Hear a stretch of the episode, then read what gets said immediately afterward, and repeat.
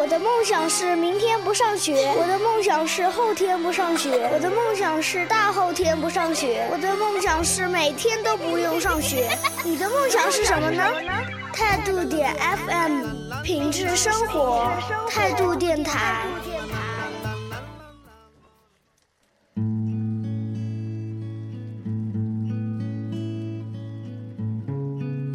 真正乐于接受孤独的人，也只是曾经过度依赖过什么而已。我们始终在尝试着如何更好的和自己相处，不过分纵容，也不极度压抑，不做没有原则的老好人，也不当锱铢必较的假正经。我们也终究是向着。一心想去的地方奔波的，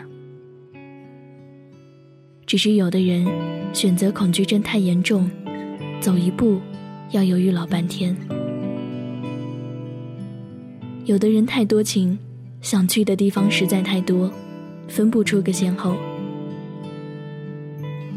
有一群让我一直很羡慕的人，不论过了多久，他们想去的地方就只有那一个。好像从一开始，命运就早已安排好。他们不用像其他人那样，光是做选择就已耗尽力气。他们要做的，只是和时光一起牵手向前。还有一群让我都替他们感到悲伤的人，有坚定的终点目标，明确的方向，十足的努力，可总是屡战屡败。他们像是上帝的一个喷嚏，打出来就被遗忘了。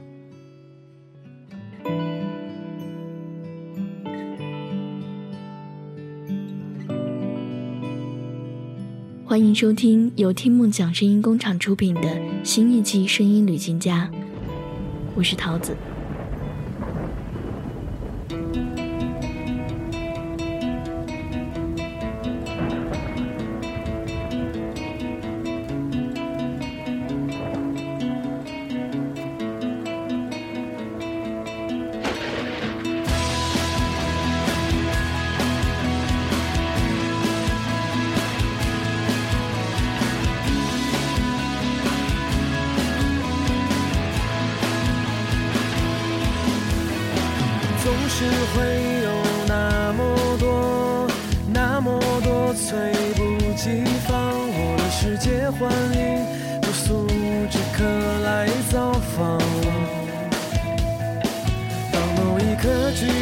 巨大深蓝袭来，我关心你是否准备好了，是什么散落在地上，忘记了当初的模样，怀着。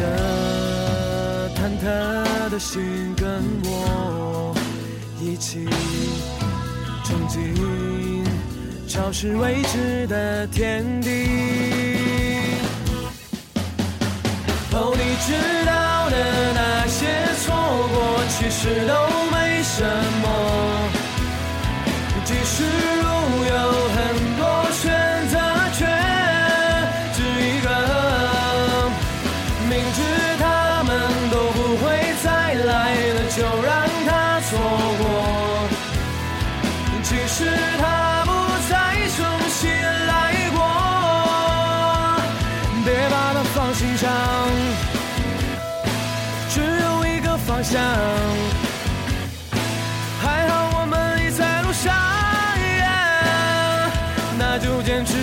方。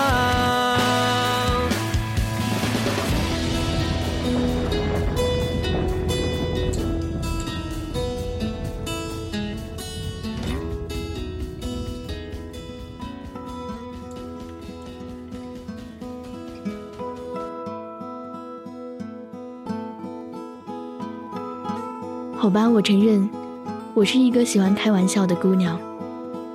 他们说，这样的女孩通常没有太多的人会心疼，因为你用玩笑和嬉戏掩盖了无奈和苦涩，所以大多数人不会注意到你的为难和委屈。每个姑娘的青春里，至少会有一个见证她成长和蜕变的小伙吧。你们就暂且像我一样，叫他大雄好了。他可不是那个凡事都有哆啦 A 梦帮他搞定的大雄，他的熊是熊猫的熊。大雄这个名字是我给他起的，我也没管他乐不乐意，就这么叫了好几年。可他真的不是那种干净好看的面孔上挂着微笑，穿一件别致的白衬衫。搭一条直筒微宽牛仔裤，阳光倾斜的洒在他身上，走过来的时候真诚地向你打招呼的那种小女神杀手类型。按照大雄自己的话说，一直那么火是内在修养取胜，由内而外散发的迷人气质。我没有发表见解，每次他这么说，我都呸一声作为回应。后来我懒得呸了，就翻翻白眼。再后来，白眼我都懒得翻了，什么反应也没有。他以为这算一种默认，于是开心的不得了。有一天，他像个孩子一样嚷嚷着：“看吧，我就知道你一直都是认同我的。”那是两千零四年，我们高三刚毕业，大雄二十岁。在大学四年的八个学期里，总有那么一两个学期，让你闲得想变质。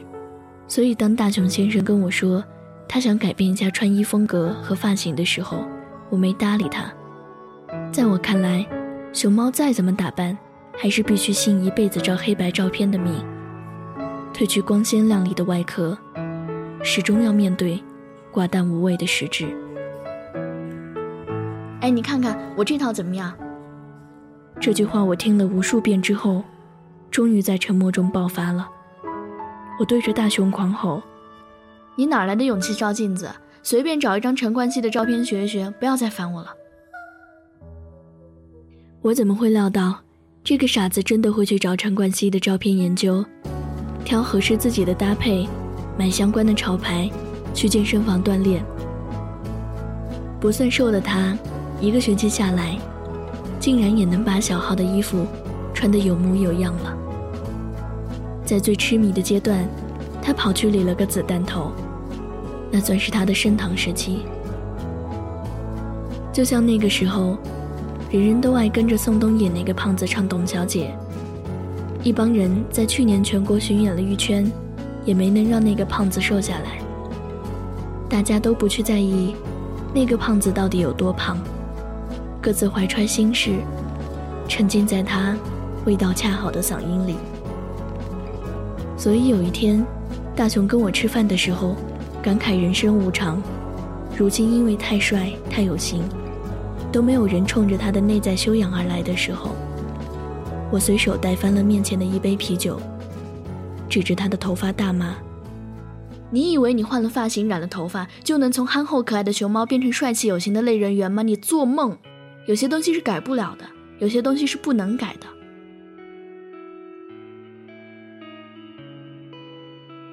我留他一个人，怔怔的看着大排档的空位子，缓不过神来，抓起包转身就走。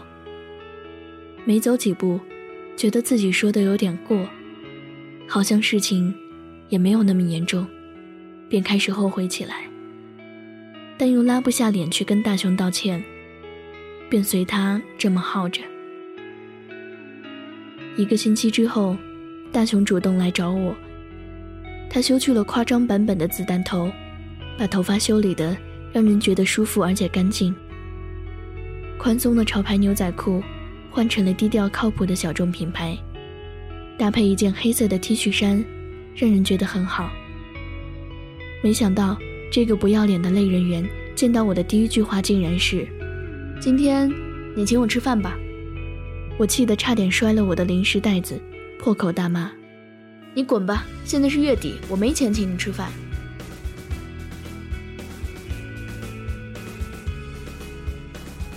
那天是他请我吃的饭，吃自助餐，于是我决定和他和好如初。吃饱了，我跟大雄讲了好多听起来很深刻的东西。那顿自助餐之后，我们说好，大雄必须摆脱类人猿的恶心模式，保持憨厚可爱大熊猫的优良品质，而我必须在他做比较大的决定之前，认真听他描述并给出可行的意见，不能爱理不理。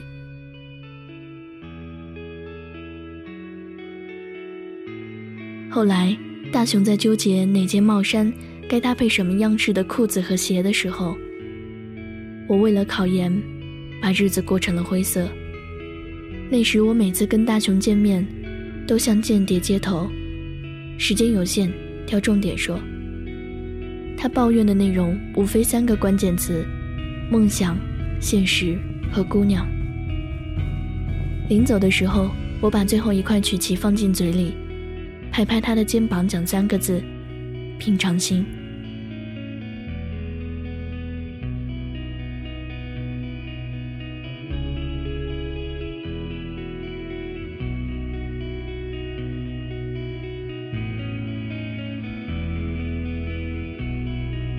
其实大雄一直都有一个梦想，去澳大利亚的塔斯马尼亚岛，开一家有自己特色的咖啡馆。在这个爱心型的小岛上，过着没有纷争和计较的小资生活。就这一点而言，我还是比较支持他的，因为光是听，也觉得挺美好的。你看啊，在塔斯马尼亚岛，因为它是在南半球，所以从每年的九月到来年二月，就是他们最主要的赏花季节。特别是十二月到第二年一月的这短短两个月里。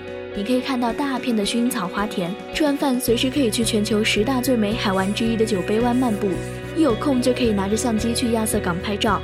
到了冬季七八月份，可以去摇篮山看壮观的瀑布。大雄总是晃着手机里存的关于塔斯马尼亚岛的各种图片，跟我喋喋不休。的确，那真是一个挺好的地方。可我有的时候也真的不希望他再继续讲下去。因为我怕我受不了，一个冲动比大雄先一步去塔斯马尼亚岛旅游。要是这样的话，他一定会疯掉的。毕竟，他就是这么一个小心眼儿的人。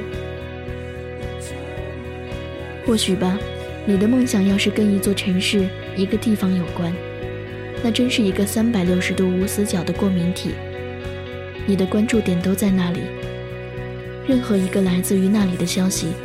都能戳中你的小心脏。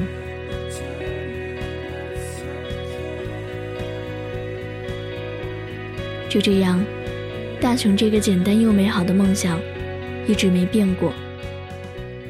我零八年毕业以后，找到一份合适的工作，也考上了研究生。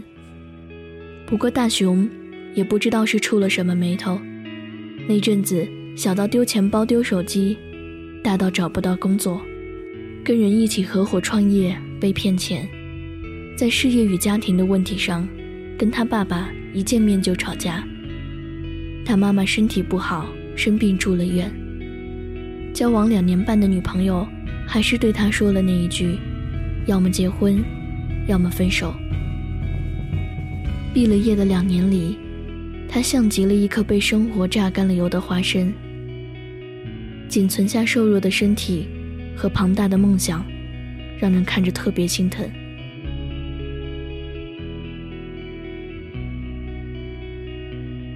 之后的三年里，他像油锅里的水珠，和这个社会格格不入，却又那么努力做好很多可能真的不想去做，却又在常人看来必须做的事情。他拼了命赚钱，给他爸妈吃好的。穿好的，他拼了命赚钱，换了更舒适宽敞一点的房子，要还房贷。他拼了命赚钱，更换用了多年的大物件。总之，那三年里，他只做了一件事，就是卖力赚钱。他放弃了一些自我，也做了一些妥协。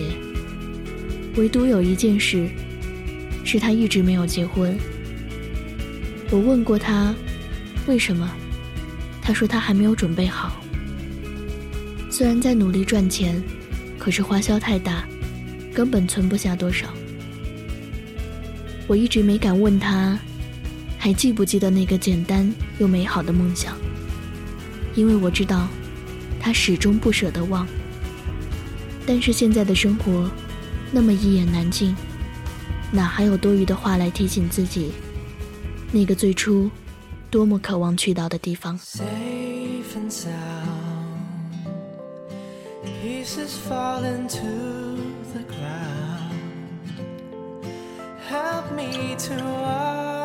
understand. The situation in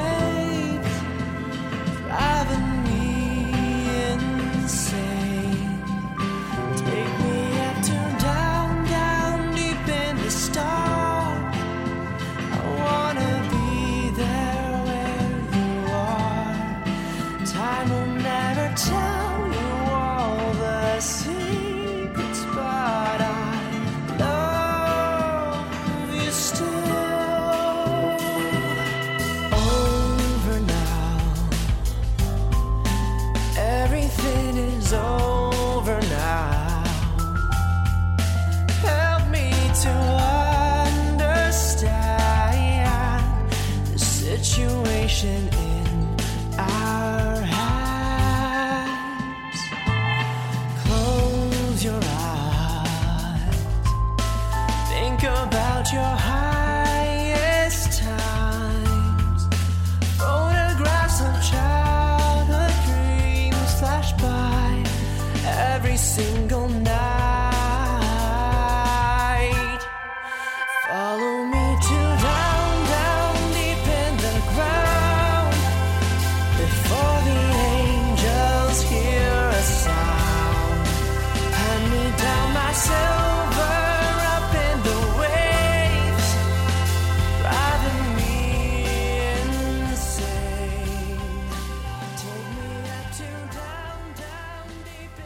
今年大熊先生三十岁了，亲戚朋友问他什么时候结婚都问烦了，他每次都嬉笑着敷衍过去，于是有一些人选择懒得再问。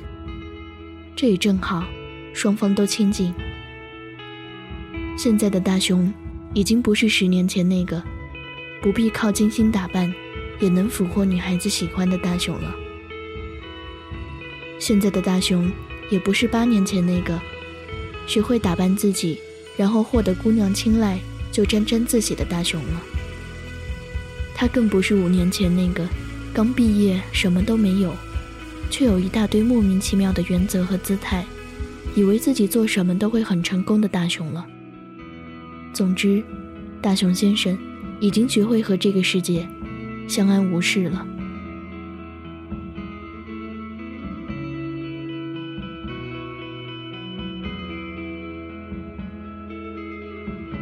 就像那个努力唱着打算卖螺蛳粉不再唱歌的旅行团，却还在唱歌一样；就像那个告诉你家里什么都不缺，我们身体都很好，你不要太牵挂的爸妈一样；就像那个喊着“谁会喜欢你这么不温柔的姑娘”，却把你烙印在她美好青春里的小伙一样。我们都会说着言不由衷的话，所以。好好记着你的苹果之岛吧，大熊先生。不论用什么样的借口，我相信，你一定会去塔斯马尼亚的。因为从我们这里去到那里，需要转好几次飞机，机票真的太贵了。放心，没人会抢在你前面去的。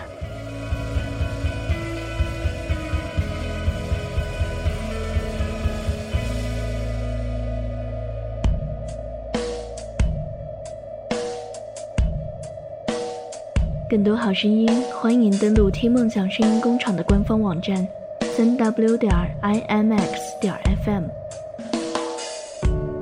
旅行箱承载着满满的